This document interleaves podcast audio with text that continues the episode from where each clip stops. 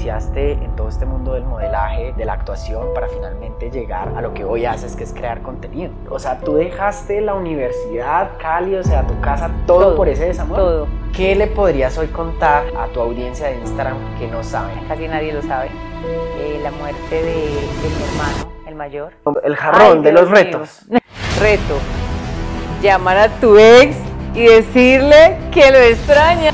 Llamar a un familiar y decirle que estás embarazada.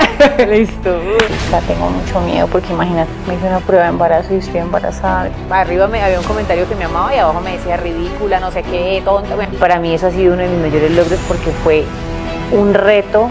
Como yo me he maquillado triste y el maquillaje no te cubre esa tristeza. Cuando yo recogí a mi papá un día y simplemente me miró y no sabía cómo me llamaba. Tu padre poseía de mm. ti unos momentos únicos que nadie más vio, uh-huh. ¿sí? Que no están grabados en ningún lugar más que en la cabeza de él.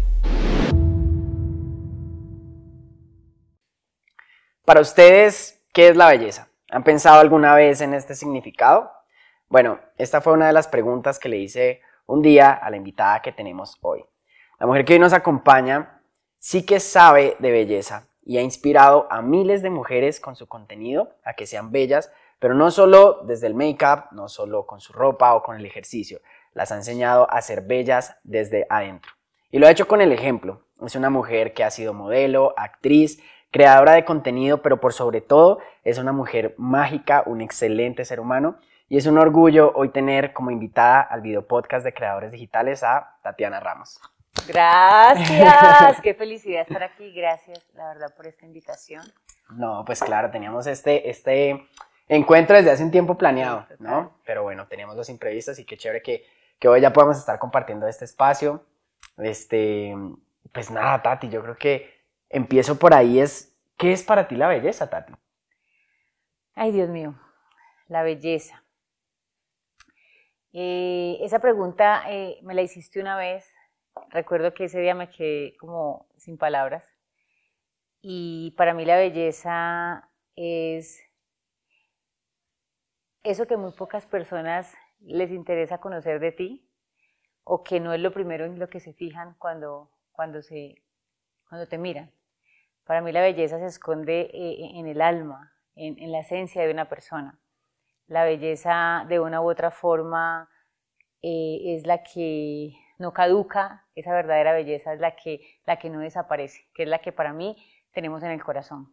Entonces, esa para mí hoy en día, después de tanto vivir cosas, después de tanto eh, conocer mujeres, vivencias, experiencias, eh, la verdadera belleza es la que está en el alma, en el corazón, y es la que tú en tu interior, en tu silencio, trabajas día a día por ella, el crecimiento personal de cada persona.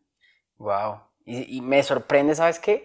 La parte en la que mencionas que la belleza es algo de lo que las personas no se fijan a primera vista, cuando como sociedad lo hemos entendido al revés, ¿no? Es como que las personas se fijan primero en, en la belleza, pero porque no tienen el concepto de lo que en realidad significa la belleza, ¿sí? Exacto. Eh, digamos, obviamente el ver a una persona atractiva, pues siempre nos va a llamar la atención, a las mujeres y a los hombres. Eso es algo que eh, es una realidad. Pero digamos, personalmente, hoy en día que veo... Eh, un ejemplo de mi vida como mi papá, que es una persona con una, una enfermedad que cada día él se va deteriorando y lo veo tan solito, digo, eh, el día que uno debe buscar eh, esas amistades, esa pareja, eh, deberíamos enfocarnos más en esa verdadera belleza, que es la que te digo, porque al final eh, terminar la vejez de uno tan solo, y no decir, bueno, esta pareja, esta persona, en realidad, además de ser linda, hermosa, preciosa, o el hombre exitoso, o con dinero, si yo llegara a tener una enfermedad, un cáncer, o, o, o una situación, esta persona en realidad estaría conmigo en las malas. Además que no estamos exentos, así estemos jóvenes, ¿no? Entonces, en este momento eh, veo muchos casos de personas enfermándose joven, y digo, ahí es donde... para mí radica la verdadera belleza y, y, y la verdadera esencia de una pareja, de una, de, una, de una relación. Viendo a mi papá, muchas veces en la clínica yo, yo analizaba y yo decía, es muy triste envejecer solo y morir solo y pasar por momentos de enfermedad tú completamente solos. Y hoy en día que las relaciones se acaban tan rápido y se volvió tan fácil reemplazar a alguien, eh, es triste. Claro, y, y sabes que entendiéndolo desde el contexto de que, de que hoy socialmente conocemos la belleza, y, y tú lo has especificado muy bien, ¿no? Es como que eh, ser atractivo y ser bella persona es otra cosa muy diferente. Muy diferente, ¿sí? Y tú, hay personas que conoces que quizá, eh, no sé, atractivamente no son tu tipo, pero tú dices qué bella persona es, qué uh-huh. bonita persona es. Y, y con lo que comentas en relación a, a, a tu padre, digo yo, bueno, solo en, entre comillas, porque yo he visto que tú, mejor dicho, has estado con él en todo momento, pues digo, a pesar de que no tenga eh, su pareja, pues en este caso, de tu mamá que esté ahí con él todo el tiempo, sí que la compañía y, y, y pues todo proviene pues de, de ese círculo, y yo siento que el amor supera cualquier barrera. Uh-huh. Yo he visto mucho... Eh, y he vivido como ese proceso también acompañándote ahí, eh, lo, lo que has tenido que transicionar en esto, y creo que ahí es donde se entiende el verdadero significado de, de la belleza. Sabes que tan bellos que son eh, compartir esos momentos tan, tan, tan fructíferos que son para el alma, y, y se aprenden muchas lecciones de eso. Total. Yo creo que vamos a, a conversar de hecho ahora un poco más de, de, de tu padre, de toda esta fase, porque creo que es algo que... que vamos, ninguno estamos exentos, no solo de vivirlo, sino que, eh, pues que le pueda pasar a alguien muy cercano de nosotros, ¿no? Y como que total. Siempre estamos pensando que, no, a mí nunca me va a pasar, sí, a nosotros no. Uh-huh. Y, y quiero que ahorita precisamente nos cuentes eso, ¿no? Como cuál ha sido ese cambio de ese antes y antes, ese antes y ese después. después. Este, pero bueno, Tati, antes que nada, porque sé que hay muchas personas que te conocen, pero para quienes no conocen esa historia tuya, este... yo me pregunto, ¿cómo fue que te iniciaste en todo este mundo del modelaje, eh, de la actuación, para finalmente llegar a lo que hoy haces, que es crear contenido? Cuéntame un poquito de toda esa trayectoria que llevas. Bueno, yo soy de Cali y yo, yo creo que desde niña siempre tuve una pasión por el arte, por modelar, por, por, por, por querer... Eh, no sé si la palabra es ser famosa, pero sí, sí me, me encantaba las danzas, estaban todas las obras de teatro del colegio. Entonces, como que en algún momento cuando eres niño no piensas en eso. Eh, hoy en día tú ves a tu hijo bailar y dices, ya, es bailarín. O ves a tu hijo cantar, va a ser cantante. Pero en ese entonces como que los papás no, no veían esos talentos tan rápido en uno. Entonces, de una u otra forma, eh, siempre tuve una pasión por eso. A medida que fui creciendo, trabajé como cualquier cristiano, quería ser eh, auxiliar de vuelo, estudié, me gradué. Pero en algún momento alguien me hablaba y me decía, Tati, modela, modela. En Cali, pues, eh, hay mucha mujer linda. Entonces me decía, hay un, había un concurso muy conocido en Cali. Entonces, como que ven, ven. Ahí inicié. ¿Qué edad tenías? Eh, no, yo ya estaba grande. Yo tenía veinte años, veintiún años. O sea, no fue como que a los quince, no. Mi, bueno, mi mamá a los quince sí me, me metió en unas clases de modelaje y todo, pero todo quedaba ahí, como veremos. Y empiezo en este mundo...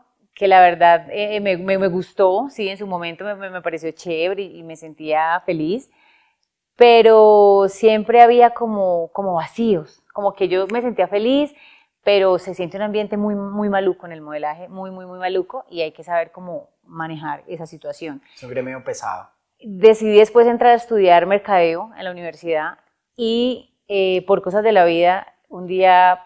pasé algún momento así de esos desamores que te dejan marcadas y dije, me voy de Cali, me voy de Cali, quiero, y yo veía televisión y veía Muy Buenos Días y veía, y yo decía, yo quiero ser actriz, yo quiero ser actriz, yo quiero ser actriz, y como te digo... Wait, wait, o sea, tú dejaste la universidad, Cali, o sea, tu casa, todo, todo por ese desamor. Todo, wow. todo, no, quería cambiar, o sea, sentía, además que mi familia no vive en Colombia, entonces como que no me ataba en realidad algo. A, a, a Cali, entonces como que yo dije, me voy de esta ciudad, pensaba ir inicialmente para Estados Unidos, pero salía costosísimo, entonces dije, no, me voy para Bogotá, como que todo se fue dando, entonces eh, yo soy una persona que creo mucho en, en eh, además de creer en Dios, creo como en que si tú vas por un camino y eso, se te abren puertas o las cosas se van dando, es porque por ahí es, entonces dije, bueno, me voy y me vine para Bogotá a estudiar actuación. Yo llegué hoy y al otro día ya entraba a estudiar actuación. Ah, pero entonces, bien planeado. Fue, sí, yo fue algo como que una amiga me dijo, sí, Tati, dale, yo tengo la escuela, todo, y yo, de una. Entonces decidí eh, hacerlo súper rápido, me empezó a encantar algo completamente diferente al modelaje. El modelaje es maquillaje, estar perfecta, divina. El, el, el, la actuación te, te desnuda el alma, la actuación te, te saca de, de, de tu confort, la actuación es cero maquillaje, cero producción, cero todo, es, es como... Como, o sea, como que te toca el corazón de una manera, como que te confrontas a tantas cosas, y yo decía, wow, y la verdad, siento que igual esa soy yo, yo soy esa mujer que ama estar con maquillaje, que le encanta verse femenina, linda, y también amo estar sin maquillaje, relajada, y que la gente me conozca al natural. Entonces como que sentí esa conexión con la que me dije, esto me encanta, esto me fascina, siendo que no es fácil, porque es una profesión que definitivamente no es fácil para nada, hay mucha competencia, pero eh, se me fueron dando las cosas, se me fueron abriendo puertas, y ahí siento que fue como, como que algo muy maluco que pasó en Cali, se dio una oportunidad de estar acá, y la verdad soy caleña, y a diferencia de mucha gente, amo Bogotá, tengo mucho que agradecerle a esta ciudad, es una ciudad que me ha enseñado a crecer, que me ha enseñado a, a, a ser eh, más, o sea, un mejor ser humano, y, y, y ser como más culta en muchos aspectos, y la verdad soy... muy feliz en Bogotá. No, y, y veo que amas la ciudad porque de hecho sí. Eres una mujer que viaja por todo el mundo, sí. Te vemos en una parte del, de,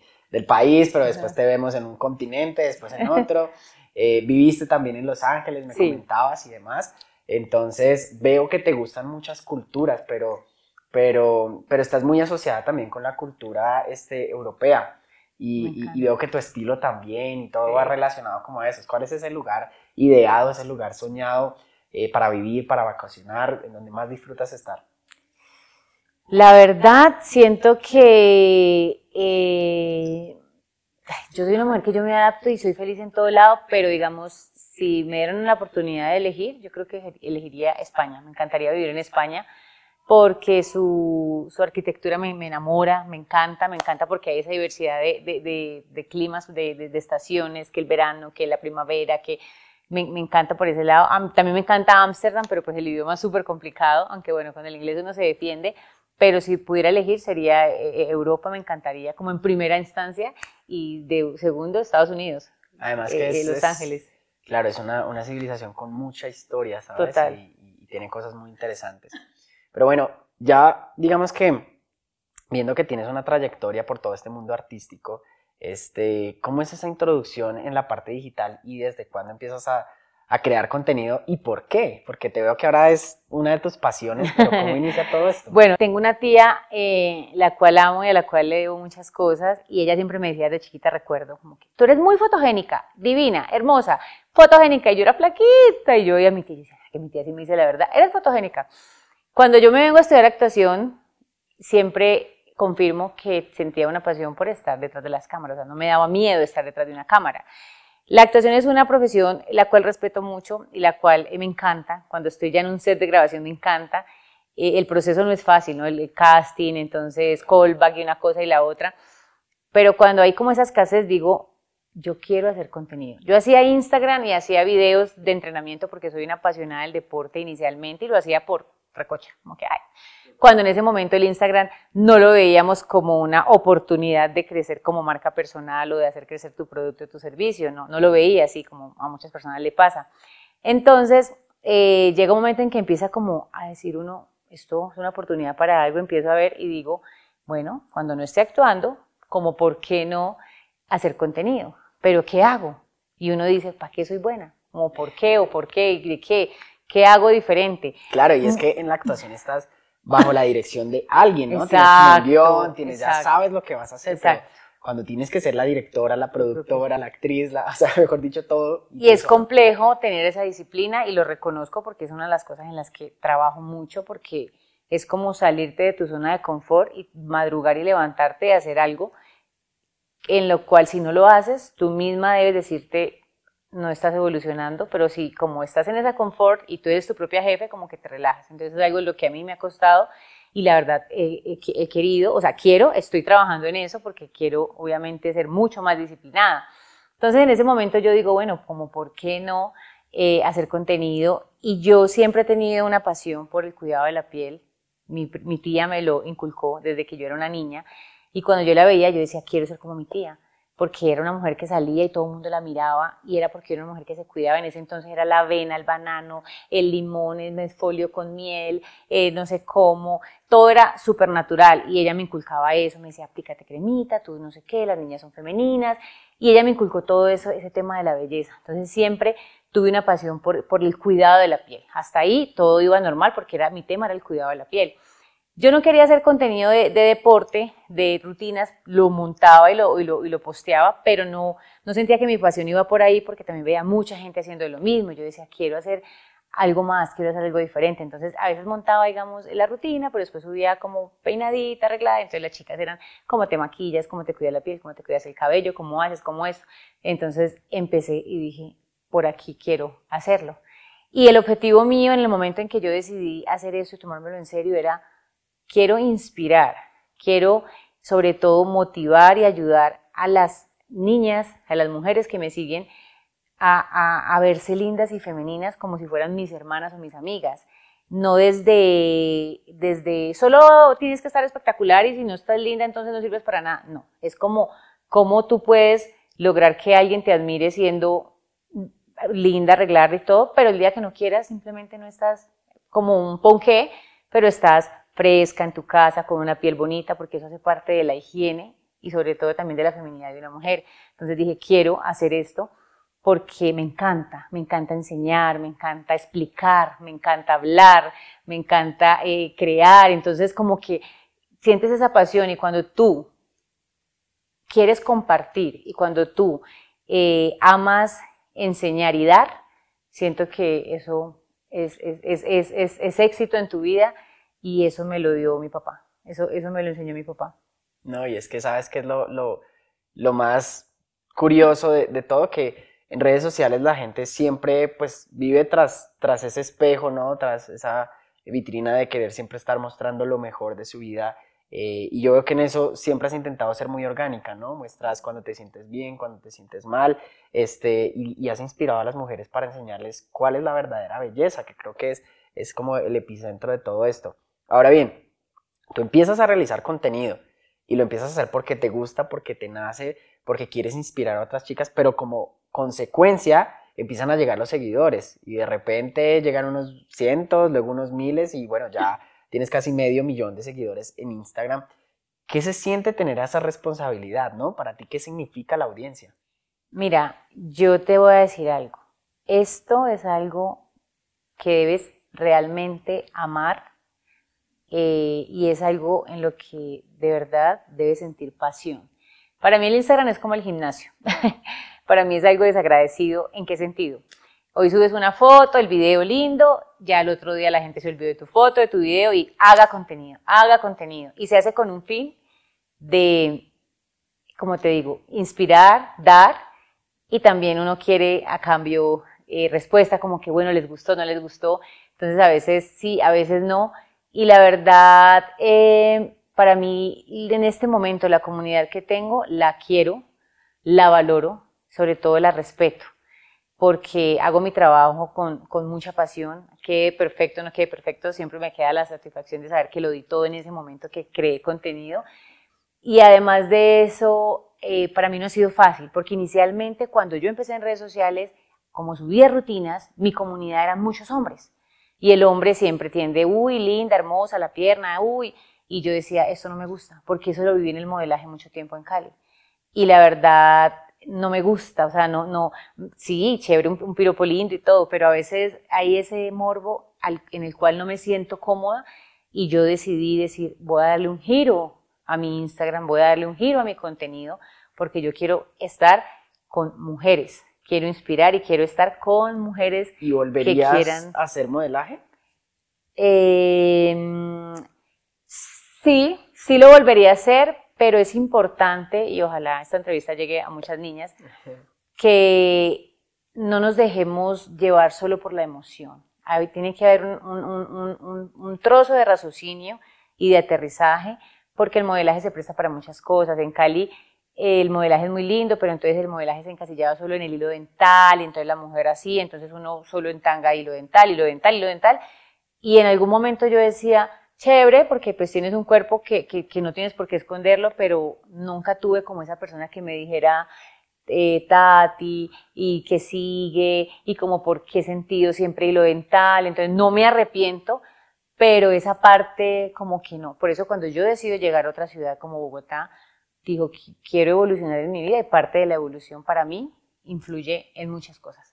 Entonces sí volvería a modelar, pero eh, si tuviera un poquito de la, como de la sabiduría que tengo ahora, que la sabiduría te da la experiencia, la da la experiencia a uno, no es más, tomaría, tomaría mejores decisiones en cuanto a como que, bueno, sí, lindo el cuerpo y todo, pero no solo el modelaje, hilo, hilo, hilo, hilo. Claro, y es que partamos de ahí, que, que modelaje no significa simplemente eh, el desnudo, exacto, simplemente la pasarela, vestido de baño y lo dental, no, sino que, fíjate, hoy yo creo que tú eres uno de los mejores referentes en Instagram en cuanto a modelaje eh, de clase alta, ¿no? De, de, de sentirse una mujer refinada, de sentirse también muy versátil, o sea, como que abordar todas esas facetas y, y poder mostrar eso, ¿no? Y precisamente me comentabas ahora de que fue ahí donde quisiste darle ese rumbo a tu Instagram y decir, listo, ya no voy a hacer tantas rutinas, ya voy a empezar a, a hacer un poco más de, de este contenido que me apasiona. Eh, y, y es ahí, empiezas a, a coger más chicas, porque me comentabas que inicialmente tu contenido era mucho de hombres, ¿no? Y entonces, eh, perdón, tu audiencia era mucho de hombres. De hombres. Y entonces empiezas a adquirir más niñas y, y qué responsabilidad se siente tener tantas niñas pendientes de lo que haces, de tus consejos, de lo que dices. ¿Qué significa tener una audiencia? No, para mí es una responsabilidad muy grande porque, digamos, el tú decir, eh, un ejemplo, con marcas. A veces llegan marcas a mí y yo digo, eh, no me gustan sus productos o no me siento cómoda.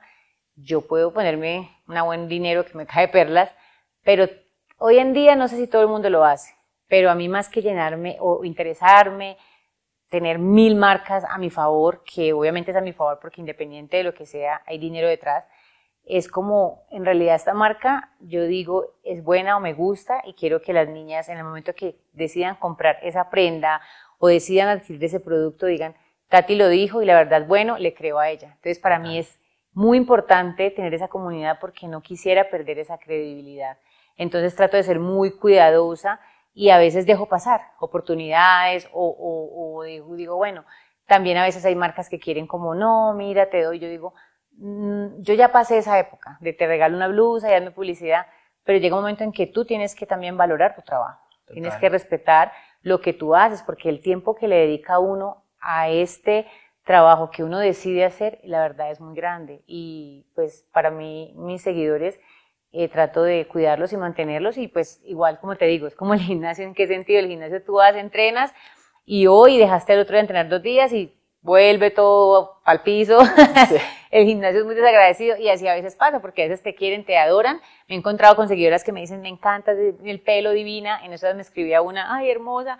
Y en estos días puse una experiencia de un taxista, solamente como para hablar de la tolerancia, porque el taxista, yo iba mandando notas de voz y el taxista, entre más yo mandaba notas de voz, más duro hablaba. Me y yo pasaba, sí, como que hablé acerca de eso, pero dejando como un mensaje como que relajémonos, que hay que ser tolerantes, no todo el mundo tiene que actuar como uno quiere. Y de una, arriba me, había un comentario que me amaba y abajo me decía ridícula, no sé qué, tonta, me, me trató horrible y yo, bueno. Entonces, eso es el Instagram. Te hay encuentras que lidiar con, mucho con eso. Exacto, total, mucho con eso. Y un día te odian, un día no te quieren ni ver. Total, pero, pero tú dices, finalmente, ahí es donde se diferencia un verdadero creador de contenido, uh-huh, de una persona que simplemente está ahí por alimentar su ego. Porque finalmente, la persona que quiere crear contenido lo hace desde el deseo intrínseco de dar a los, exacto, demás, ¿sí? Y, y veo que en eso su...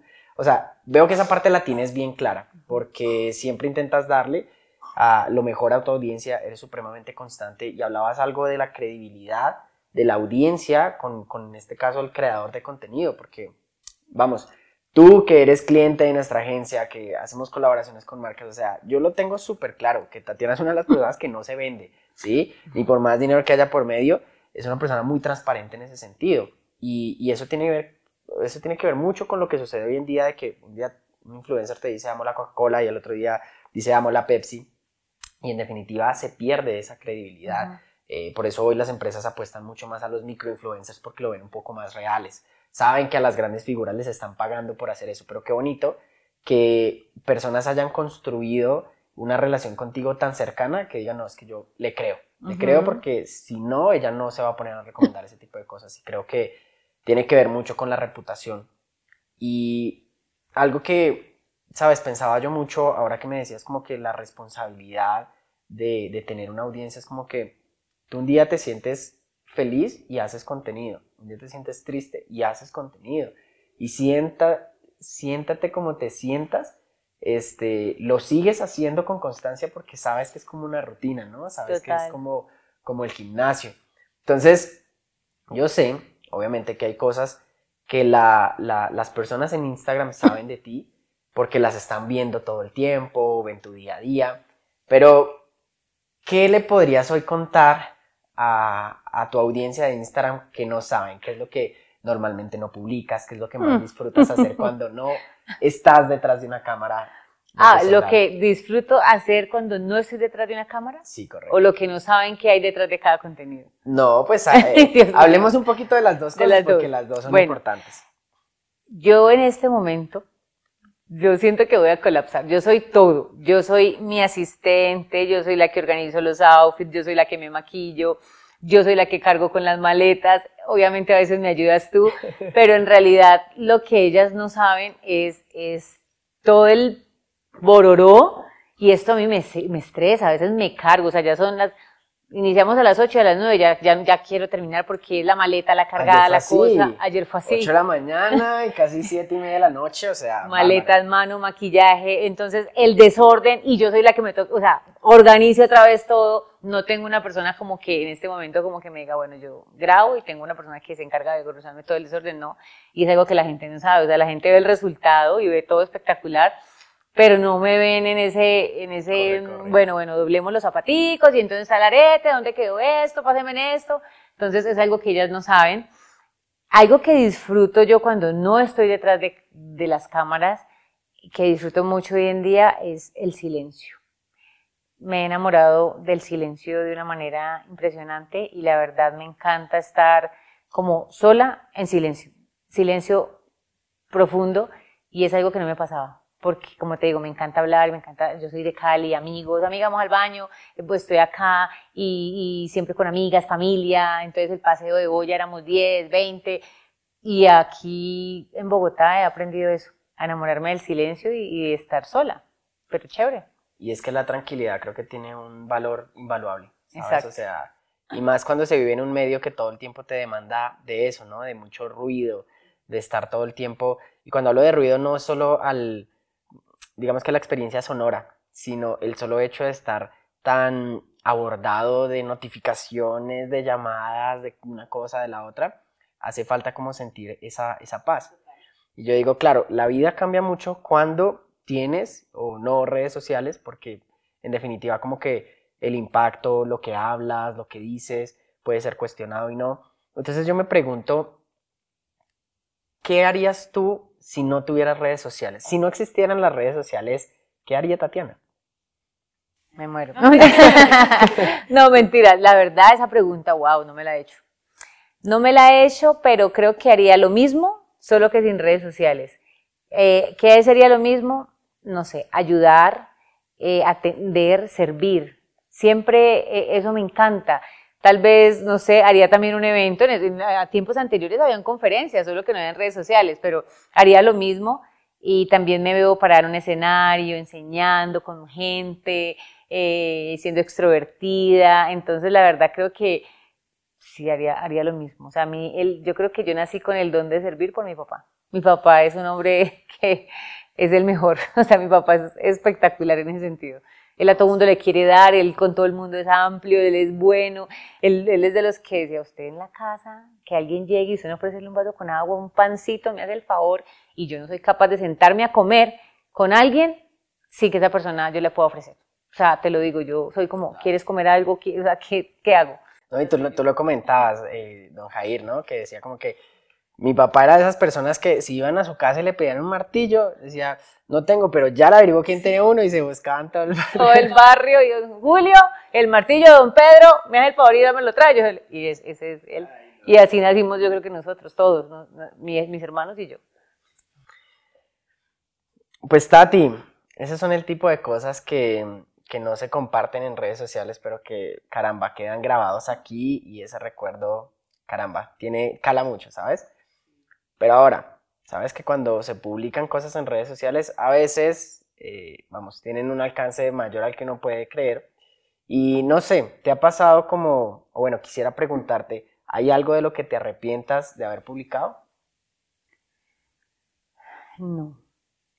La verdad no, o sea, yo no me, no me arrepiento hasta el momento de haber publicado nada, o sea, te voy a decir algo, hay algo en redes sociales que te dicen como que tienes que ser tú, tienes que ser real, yo intento ser lo más real posible, siento que como hablo aquí, hablo en todo lado, soy extrovertida, cuando no aparezco es porque en realidad estoy triste, entonces no tengo que de pronto decir estoy triste, a veces lo digo, pero la gente dice está ausente, algo pasa en su vida. Yo creo que es la manera como que me doy a, a conocer en ese sentido cuando las niñas de pronto, bueno, Tati, ¿qué pasó? Porque a pesar de que trato de ser muy disciplinada, hay cosas como cuando mi papá se enfermó, por ejemplo, no, por más que intentara, no estaba para salir en redes sociales, no, no quería. Y hay un tema que yo creo que no me he arrepentido hasta el momento porque trato de respetar y de tener en cuenta que me siguen, que soy una, una marca personal que la gente me está viendo, entonces trato de ser muy respetuosa, respeto la gente que, que es como es, que dicen palabras o que... Hay, hay influenciadoras que la siguen cierta cantidad de niñas y sin embargo no, no publican lo que sea y digo chévere, porque la verdad admiro eso, pero trato yo en mi caso de tratar, o sea, trato de ser muy cautelosa, como un ejemplo, si quiero decir algo o si trato de hacer ciertas cosas, digo no, porque yo quiero que la gente, o sea, quiero ser un ejemplo de cosas positivas y no significa que no sea genial y tenga mis, pero todo el día estoy trabajando en mí y pues quiero reflejar eso, quiero reflejar cosas positivas. Justo eso quería preguntarte, ¿qué quieres que las personas se lleven de tu contenido? Tanto el que viene siguiéndote por años hasta el que ve una pieza de contenido. ¿Qué quieres que se lleven o qué quieres transmitirle al mundo? Eh, verdad, sobre todo verdad, amor por la familia, por nuestros padres. Yo sé que para mí es muy fácil hablar de esto porque tengo unos padres muy amorosos, pero en algún momento de mi vida era una niña muy caprichosa. No, amaba a mis papás, pero no los valoraba como tal vez lo hago ahora. Y he aprendido que cuando amas a tu familia y la respetas, eso son bendiciones para tu vida. Eh, quiero transmitir que, sea, que uno debe ser uno y que lo más lindo es poder tener libertad y en pareja, cuando uno siente que, que uno tiene sueños y de pronto alguien te corta las alas, que eso ya lo hemos escuchado de muchas, de muchas maneras, eh, al final terminas siendo otra persona que no eres, pero te cansas y vuelves a querer ser tú. Entonces es como, como, como vivir tranquilos, felices y simplemente para mí eh, el amor, Y, y el amor por la familia y el que tú puedas ser tú, ya, o sea, ya todo eso es ganancia. Y, y, y la familia, yo veo que tú resaltas mucho la familia porque en realidad tiene un impacto muy importante en tu vida y quizás las personas no lo saben, pero hace, hace unos días hablaba con un coach y, vamos, entendí tantas cosas de lo que significa el modelo de padre y madre en tu vida y como muchos de los patrones Este, que empiezas a, a generar en tu vida provienen de eso y a veces eres totalmente inconsciente de ello, ¿sabes? O sea, el, el, el, el subconsciente no es ni mínimamente este, proporcional a lo que es el inconsciente y tú operas siempre bajo ese inconsciente, no sabes por qué haces las cosas, pero mucho de eso tiene que ver con tu infancia, cómo creciste, este, vamos, todos esos vínculos y por eso es tan importante sanar muchas de esas cosas y tener, vamos, una base bien cimentada en lo que es la familia. Y yo sé que tú en, en redes sociales eh, comunicas mucho esto, um, pero en cuanto a contenido, ¿sí? En lo que, digamos, proyectas como, como crear, eh, siempre estás innovando y le traes a las, cosas, a las personas eh, cosas nuevas y demás. Y no hablas mucho de, de tu trayectoria, de tu carrera, como que siempre te enfocas en innovar, ¿no? Nuevas cosas. Pero yo quisiera que nos contaras aquí dentro de los retos, circunstancias, logros y todo ese tipo de cosas con las que uno se encuentra en la carrera, ¿qué podrías destacar tú como tu mayor logro en la vida y tu mayor reto o tropiezo este, que te hayas encontrado en tu carrera o en tu vida este, en general? Bueno, eh, eh, bueno, yo no hablo mucho de eso porque pues eh, quiero, bueno, de hecho quiero hacer un podcast en algún momento, ya estoy organizando todo porque quiero Super, hacer podcast. Ya estoy que me lo escucho. Porque quiero eh, que conozcan un poco más de mí y poder, desde mi experiencia, en algún momento dudé en hacerlo, porque decían, no, yo no soy profesional, yo, pero después dije, no, yo soy de las personas que puedo, que puedo, eh, que creo, perdón, en que puedo ayudar o puedo dejar una semilla en las personas desde mi experiencia. Entonces, eh, bueno, estoy trabajando en eso para hacer podcast. El mayor logro para mí... No, no, no nos cuentes mucho, ¿no? Para no, que no, la no, gente no, no. Podcast, sí. Cuando vayas te escuche, mejor dicho, le revelas todo el chisme. Sí, exacto. Danos unas pizquitas, pues. Bueno, el mayor logro para mí es haber hecho, haber creado mi propio evento digital, pero ya viene presencial, que es Reflejos, porque soy una mujer que siempre el miedo ha sido, uno de mis, ha sido una de mis mayores debilidades, el miedo a todo, el miedo a decir no, el miedo a decir sí, el miedo a tomar una decisión, el miedo, ¿será que me compro esta blusa? ¿Será que es que es blanca, mejor amarilla? Siempre ha habido un miedo para todo en mi vida, miedo, miedo, miedo, entonces fue como un lanzarme a algo y para mí eso ha sido uno de mis mayores logros porque fue un reto y fue una manera de conocerme y donde todavía me estoy conociendo porque ahora viene presencial y es mucho más el trabajo, entonces para mí es como, Tati, eh, en serio eres una berraca porque muy pocas veces me elogio, o sea, como que soy una mujer que me encanta ayudar. Sé que soy una mujer con talentos, pero siento que una de mis debilidades es creer en mí también y el miedo. Entonces, como que a pesar de que creo, no soy de las que digo, joder madre, yo soy la más, no. O sea, yo creo en mí, pero todavía siempre hay una duda, ¿será que voy a lograrlo? ¿Será que voy a ser capaz? Entonces, siento que mi mayor logro ha sido crear y, y haber hecho Reflejos, que es mi evento, de pronto mucha gente no sabe, de pero maquillaje. Pero de eso se trata, ¿sabes? De, o sea, cuando un reto es suficientemente grande que lo asusta a uno, por ahí es. Exacto. Porque las personas que dicen como, no, ah, pues yo puedo hacerlo, o sea, claro, hay que tenerse mucha fe en sí mismo, pero si tu reto no te asusta, si tu meta no te asusta, no estás siendo lo suficientemente ambicioso. Exacto. Ahora, pongámosle en contexto a las personas, ¿qué es Reflejos? Porque ya muchos lo conocen, muchos han asistido, han vivido esta mágica experiencia, pero quiero que les cuentes tú, desde tus palabras, ¿qué es Reflejos? Reflejos es básicamente una experiencia para todas las mujeres que quieran eh, dedicarse un tiempo para ellas, que quieran eh, de recibir algo de, de, de, de, de un aporte positivo para su crecimiento personal, donde quieran aprender a cuidar su piel y donde quieran darle como la cereza del postre, el maquillaje, porque eso ya es como la cereza del postre, eso es lo más, lo menos importante sin dejar de ser importante, porque pues Reflejos es una experiencia donde tú empiezas como a querer eh, amarte más, porque yo te lo digo, yo hoy en día eh, le invierto tiempo a mi crecimiento personal. Anteriormente no pensaba en eso, no me importaba. O sea, como que me la pasaba eh, viviendo mi vida normal, pero no era consciente. Entonces, ¿a qué me refiero? Lo que pasó en estos días con el taxista. Que él, ¡ah! Y yo decía, y después dije, no, pero ¿cuál?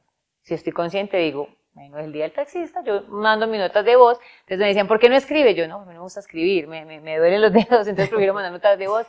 Entonces, cuando tú eres consciente, vives situaciones y experiencias que parecen ser tontas, pero que no lo son. Y si eres consciente, dices, eh, discúlpame porque hoy te falté al respeto, discúlpame, ah, estoy llegando. O sea, como que detallitos que van haciendo que tú eh, marques como la diferencia en, en tu propia vida. Entonces, hoy en día yo vivo más consciente de lo que hago.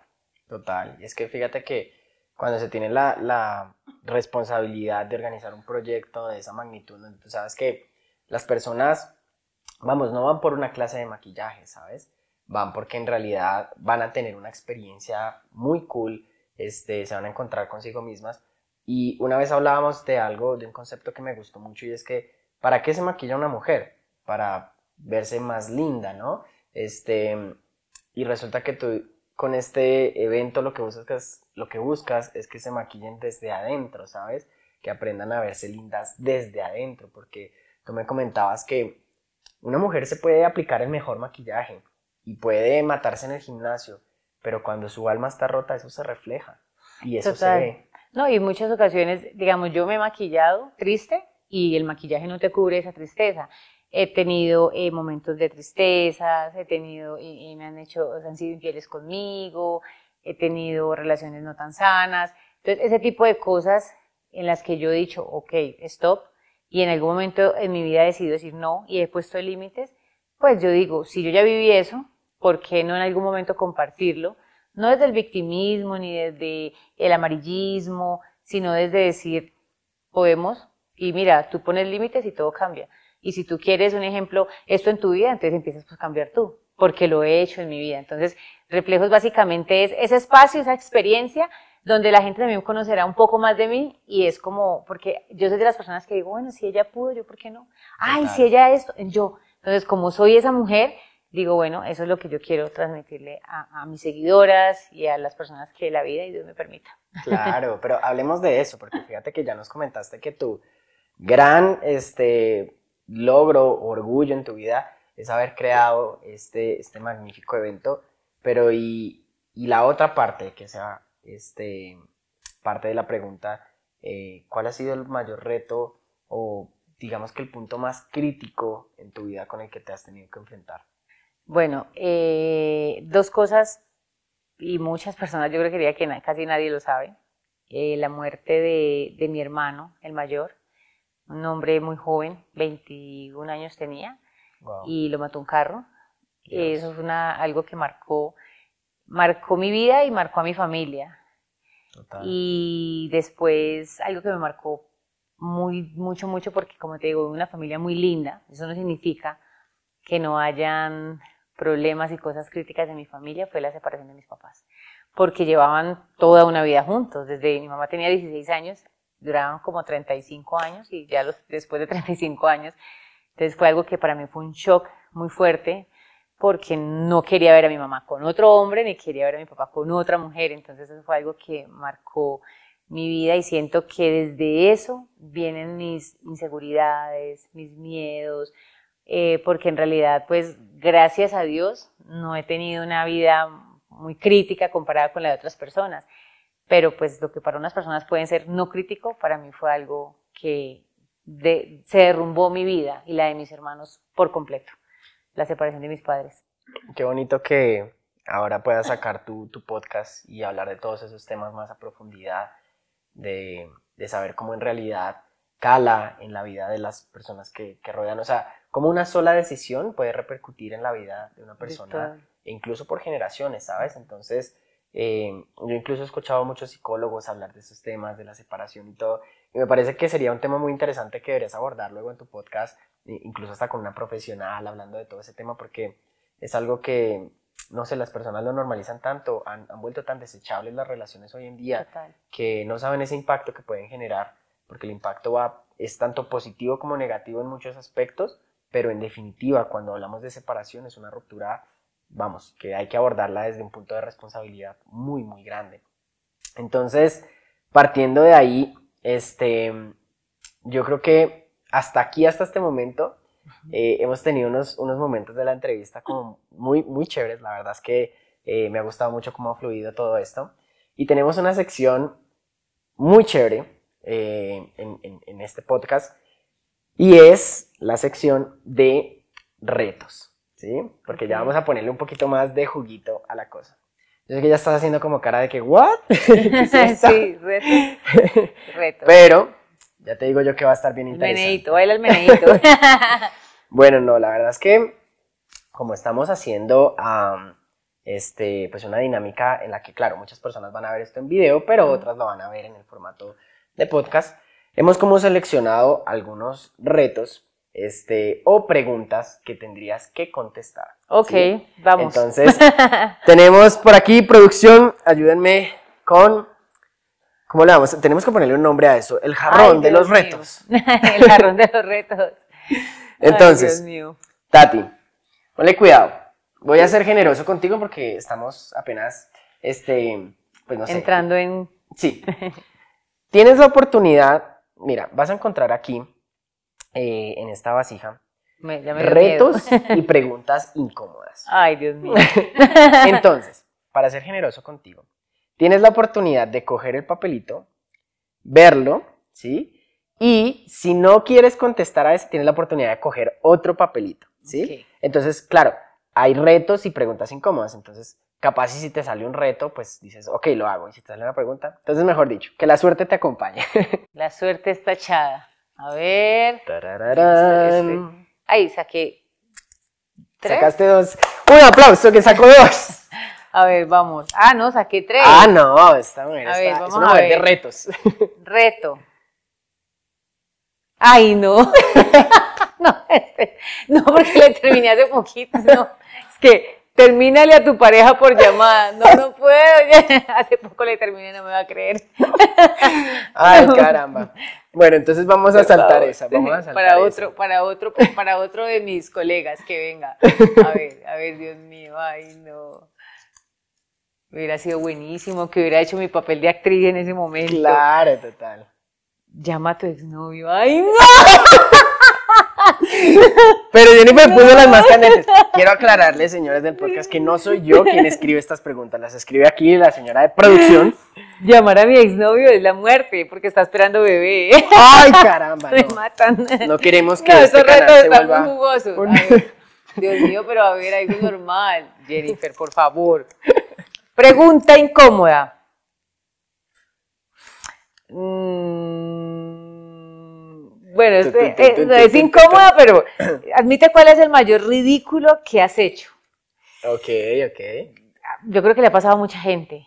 Fui a comprar unos pisos, ahí estaba una señora, salió y yo, bueno, no sé qué. Y cuando le pregunto cuántos meses tienes, pensando que estaba en estado de embarazo, y me dice, no, yo no estoy embarazada. ¡Au! Estoy gorda. Y yo la miré y yo, o sea, no, casi me, me dio mucha pena. Súper imprudente. Hoy en día veo a una persona así gordita o, o como que tengo sospechas, pero no sé cómo te preguntarle si está en estado de embarazo porque me da pena. Dios. Exacto. No, pues capaz si no te pegó tu cachetada, caramba. ¿Dónde era eso? En Cali, eso fue hace mucho tiempo. Ay, Dios.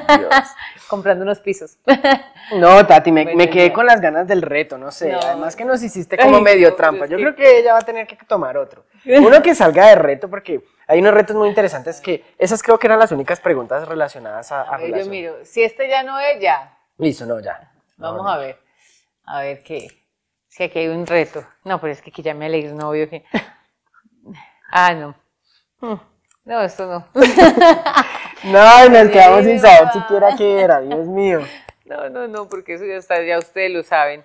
Reto, llamar a tu ex y decirle que lo extrañan. ¡No!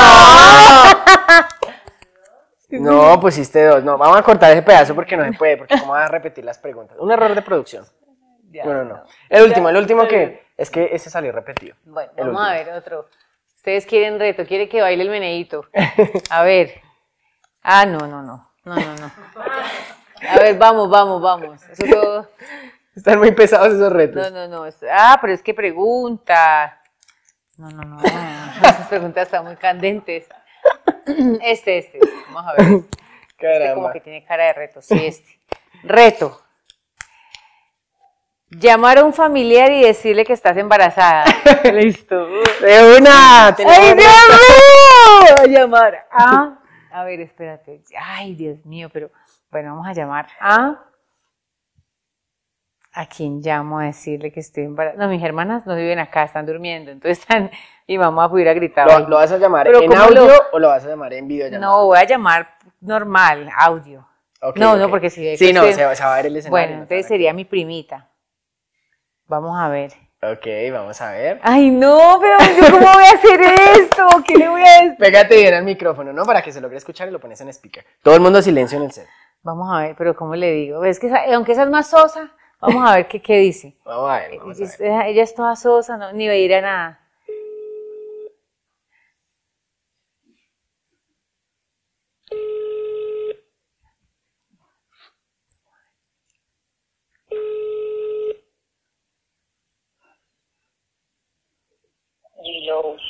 Hola, primor de mi vida. ¿Qué más? ¿Estás sola? No. Ay, bebé, no vayas a decir nada. no vaya a decir nada, que estoy, estoy aquí. Eh, no, estaba en una entrevista que me hicieron y ajá, pues estos días he estado como un poquito rara y pues, marica, tengo mucho miedo porque imagínate, me hice una prueba de embarazo y estoy embarazada, Diana, y no sé cómo decirle a Cristian. ¡Qué vaya! No. ¿Mm? No te creo yo, Diana. Ay, no, Diana, tengo mucho miedo, ¿qué hago? Pero ¿desde cuándo cree usted? ¿Que estoy embarazada? ¿Te consigue? Sí, o sea, ¿síntomas desde cuándo?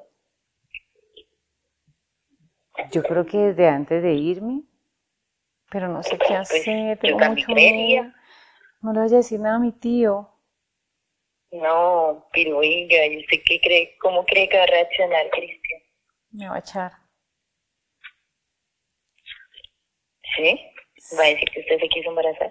Sí, va a decir que yo soy una abusadora o que, ay, no, Diana, yo no sé qué voy a hacer. No, ¿qué hago? No. Dame un consejo, ¿qué hago?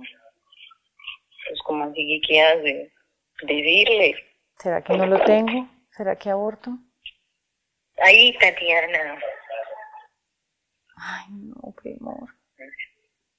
No, no, no, no, no. Y ahora con esa ley que uno puede abortar. No, no vaya a hacer eso.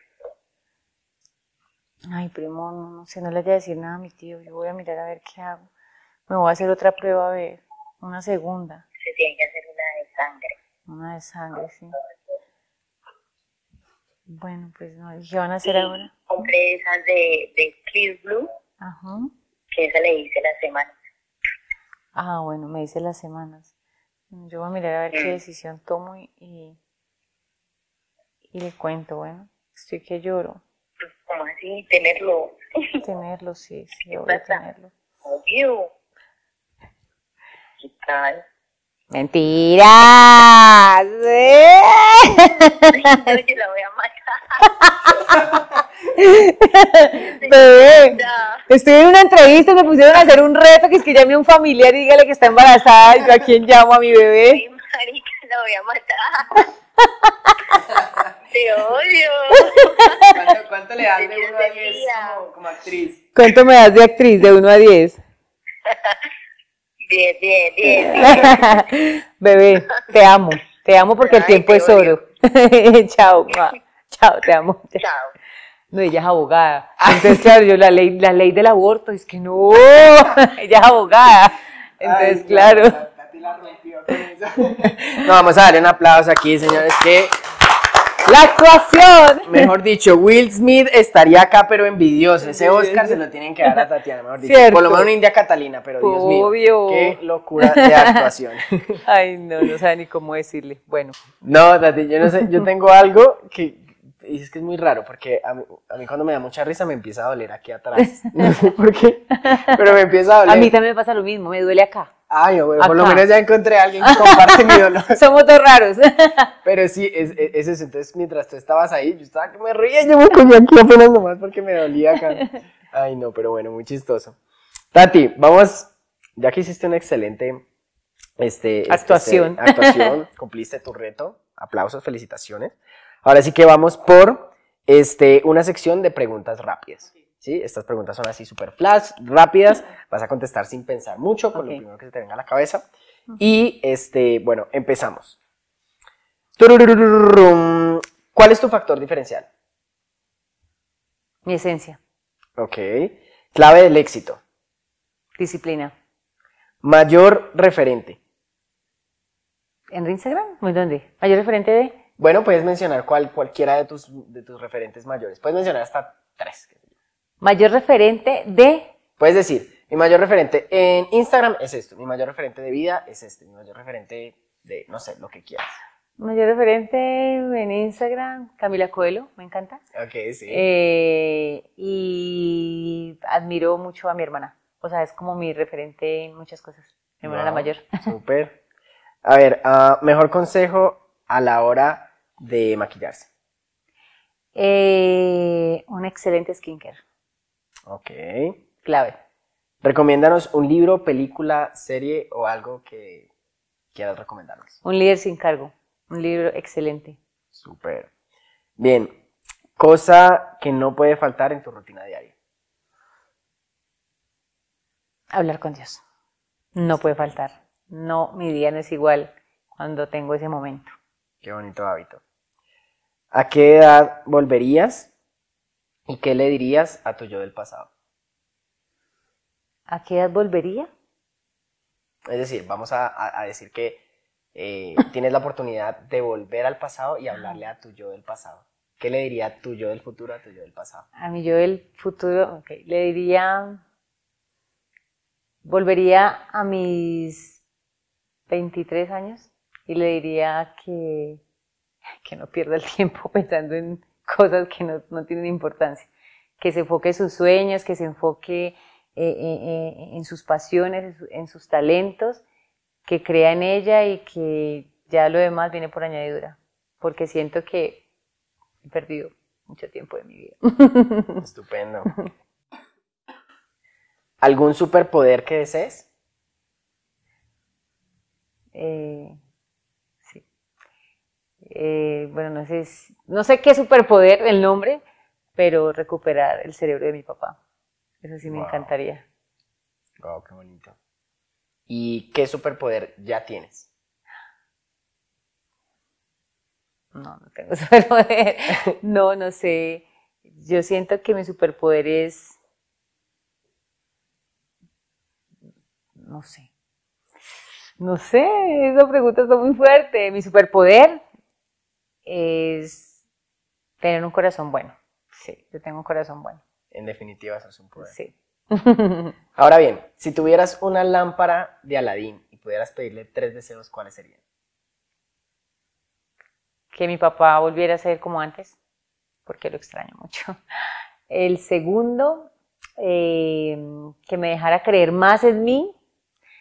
Y el tercero, tener un día con toda mi familia, con toda, con toda, o sea, los mismos de hace unos años atrás, los mismos en los mismos paseos, porque fui muy feliz, muy, muy feliz. Wow. Sí.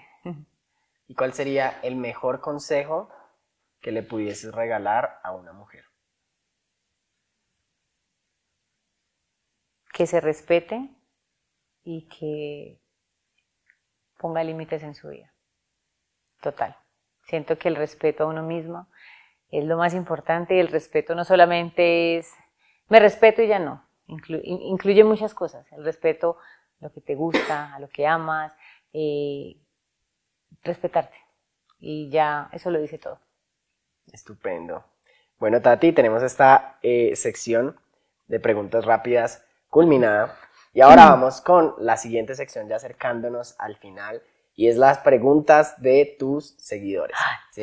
¿Qué quieren saber? Una, eh, vamos, hiciste una historia en tu Instagram invitando a las personas a que te preguntaran lo que quisieras, entonces no sabes qué pregunta te haré, no. Solo lo sé yo. Así que producción, facilíteme por favor mi celular. Este, vamos a mirar alguna de las preguntas. ¿Qué habrán preguntado a mis seguidoras lindas, hermosas, preciosas, maravillosas?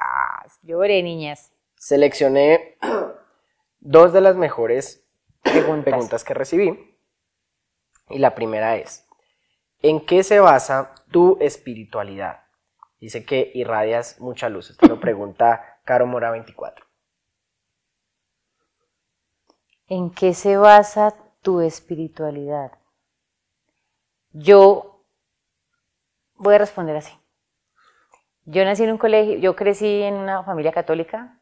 En algún momento de mi vida pasé por un momento difícil, como todo el mundo, y eh, siempre tocamos la puerta de Dios más profunda cuando estamos pasando por un momento difícil.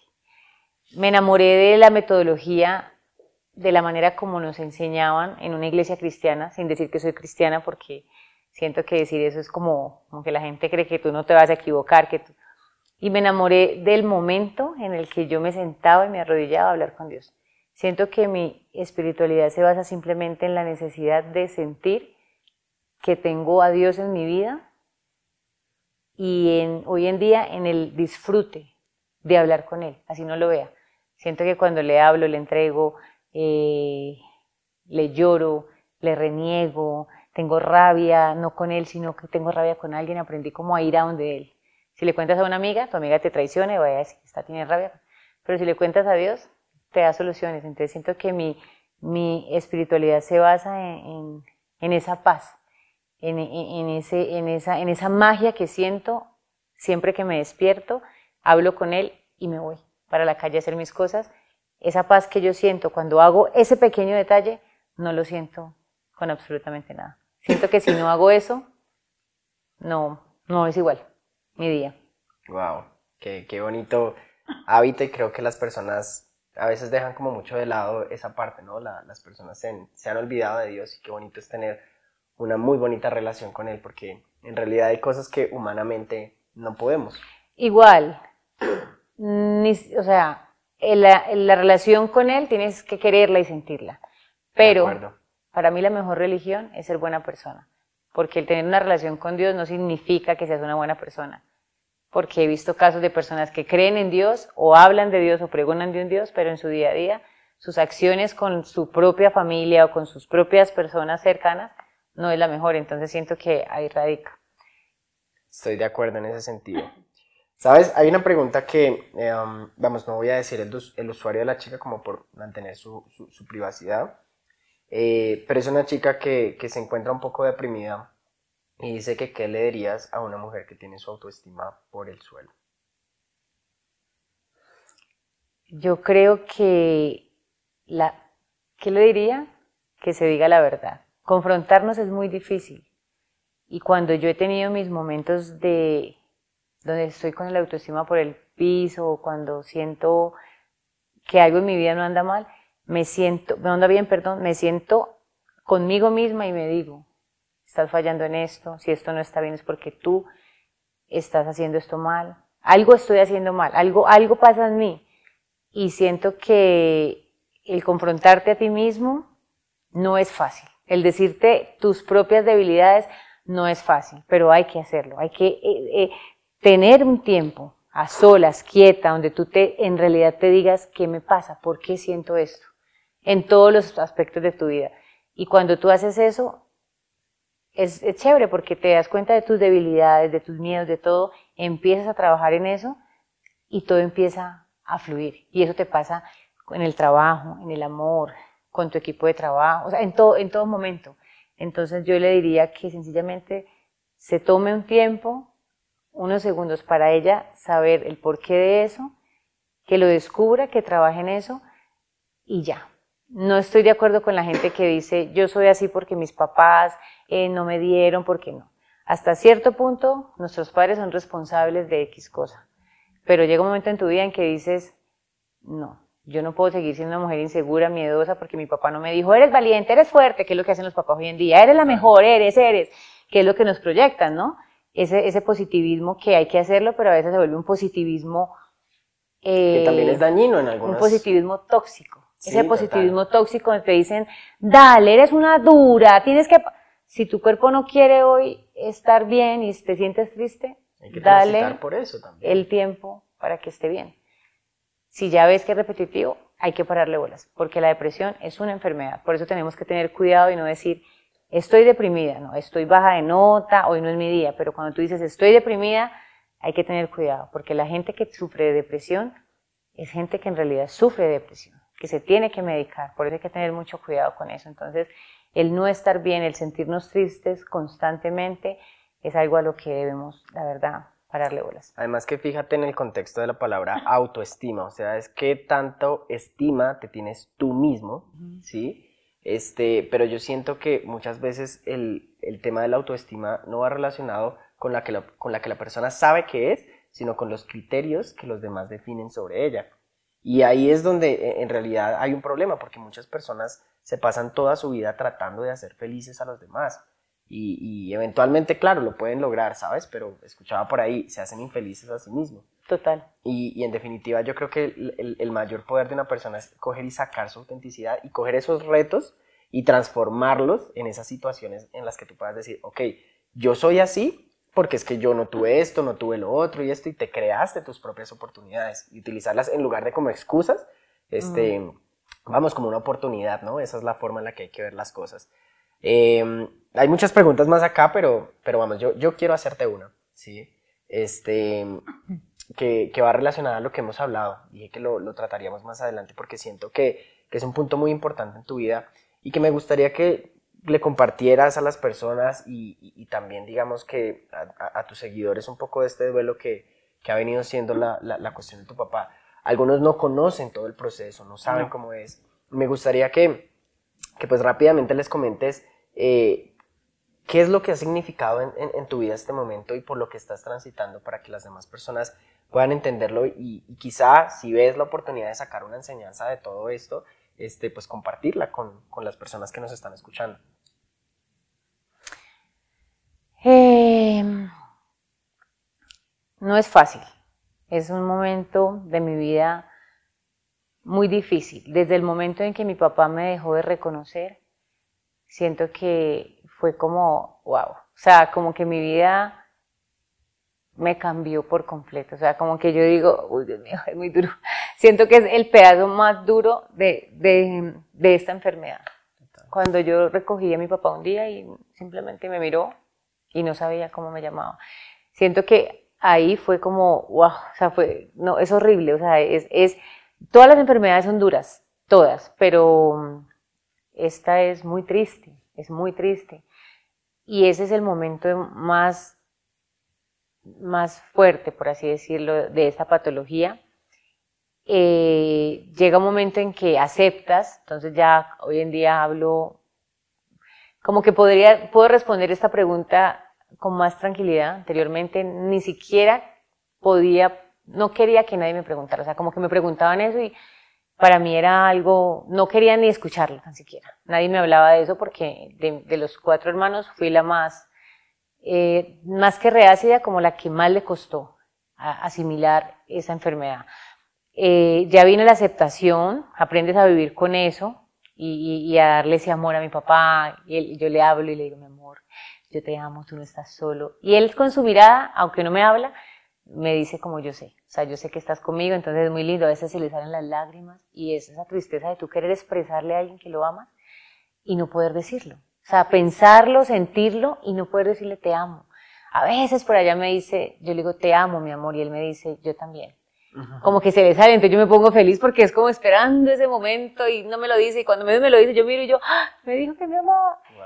Ya aceptas, pero empieza otro proceso de la deterioro, o sea, se deteriora la, la persona, su cerebro va muriendo, va muriendo, va muriendo, entonces cada día lo asimilo, eh, además que estoy prácticamente sola porque mi familia no está acá, y la verdad eh, eh, es llenarte de, de, de amor en ese momento y decir, por momentos me siento sola en la ventana de mi habitación, respiro y digo, no quiero vivir más esto, esto es una pesadilla. Eh, respiro, quiero estar sola, quiero que nadie se me acerque, en el sentido pues de que quiero, necesito un espacio para mí, pero en ese momento digo, respiro, la respiración es súper importante, me ha ayudado mucho y digo, ya, voy a estar bien y sé que él va a estar bien y me recargo para salir a, a hablarle, a decirle, porque cuando yo en algunos momentos, cuando en algunos momentos he llorado, cuando en algunos momentos he llorado, porque me, me derrumbo delante de él, él, él de una lo siente y se pone mal y se me olvida, entonces como que digo no. Entonces la verdad eh, eh, siento que es respirar por momentos porque no es fácil, para nada, es, es muy difícil y ya, me reincorporo y recuerdo que es mi papá, me acuerdo de todo lo que él ha sido conmigo, recuerdo que sé que todo esto es para bien, sé que hago esto con el fin de que el día que tenga mis hijos, ojalá mis hijos también hagan lo mismo conmigo, porque sí soy una creyente de que lo que das recibes. Total. Entonces, pues la verdad no, no, no es fácil, pero quiero también, como, como te digo, en mis redes a veces publico cositas, porque no quiero generar siempre un victimismo, pero sí lo hago con el fin de decirle, quieran a sus papás, no los olviden tanto. Cuando sí, tenemos pareja nos olvidamos de los papás y eso no es tan bonito. Y eso habla mucho de ti, ¿sabes?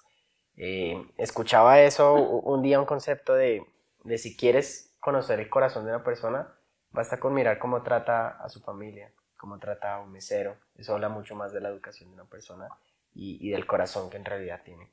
No, y mi papá, mi papá dejó ese legado. Él, nosotros somos lo que somos, los Ramos, por mi papá. Porque mi tío, mis tías, mi papá fue el papá de ellos. Y hoy en día nuestra familia, nuestra familia a pesar de la distancia es muy unida y siento que el, el, nosotros los Ramos, esa es la esencia de la familia, la verdad.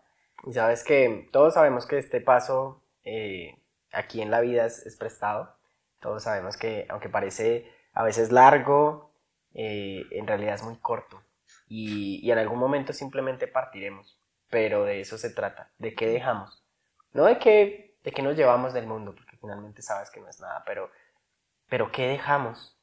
Y, y ese legado es algo que tiene un impacto por generaciones increíbles, porque uh-huh. sé que tú lo replicarás con tus hijos, uh-huh. los hijos de tus hijos, y de esa forma. Y sabes que una persona cuando, cuando se va, se lleva, y a veces se lleva lo mejor de, de las otras personas, ¿sabes? Eh, escuchaba hace poco en estos días, o bueno, veía un video que me impactó mucho, porque hablaba de, de, de lo que una persona colecciona dentro de su cabeza eh, esos momentos que se lleva y que cuando ya no está son momentos únicos. Tu padre poseía de uh-huh. ti unos momentos únicos que nadie más vio, uh-huh. ¿sí? Que no están grabados en ningún lugar más que en la cabeza de él. Y que para las personas que creemos en Dios sabemos que hay una oportunidad de compartir todo eso allá arriba, ¿sabes? Sí, total. Y de volver a recordar todo eso. Así que no es, no es simplemente... esta vida acá, al contrario, es como el primer paso de todo lo que nos uh-huh. espera en la eternidad, así que, pues Tati, me fascinó hablar contigo, la verdad es que eh, ha sido una entrevista increíble, un video podcast que precisamente tiene ese propósito de no ser el, simplemente la entrevista, sino que tener un espacio de conversación profundo en el que podamos transmitir a las personas. Finalizo con esta última pregunta, que es, ¿qué diría tu biografía en redes sociales cuando ya no estés en este mundo? Ay, Dios mío, ¿qué diría en mi biografía? Ay, ¿qué diría? No sé. Claro, diría, es complejo, ¿no? Diría, no, no sé. Eh, yo creo que diría... Eh,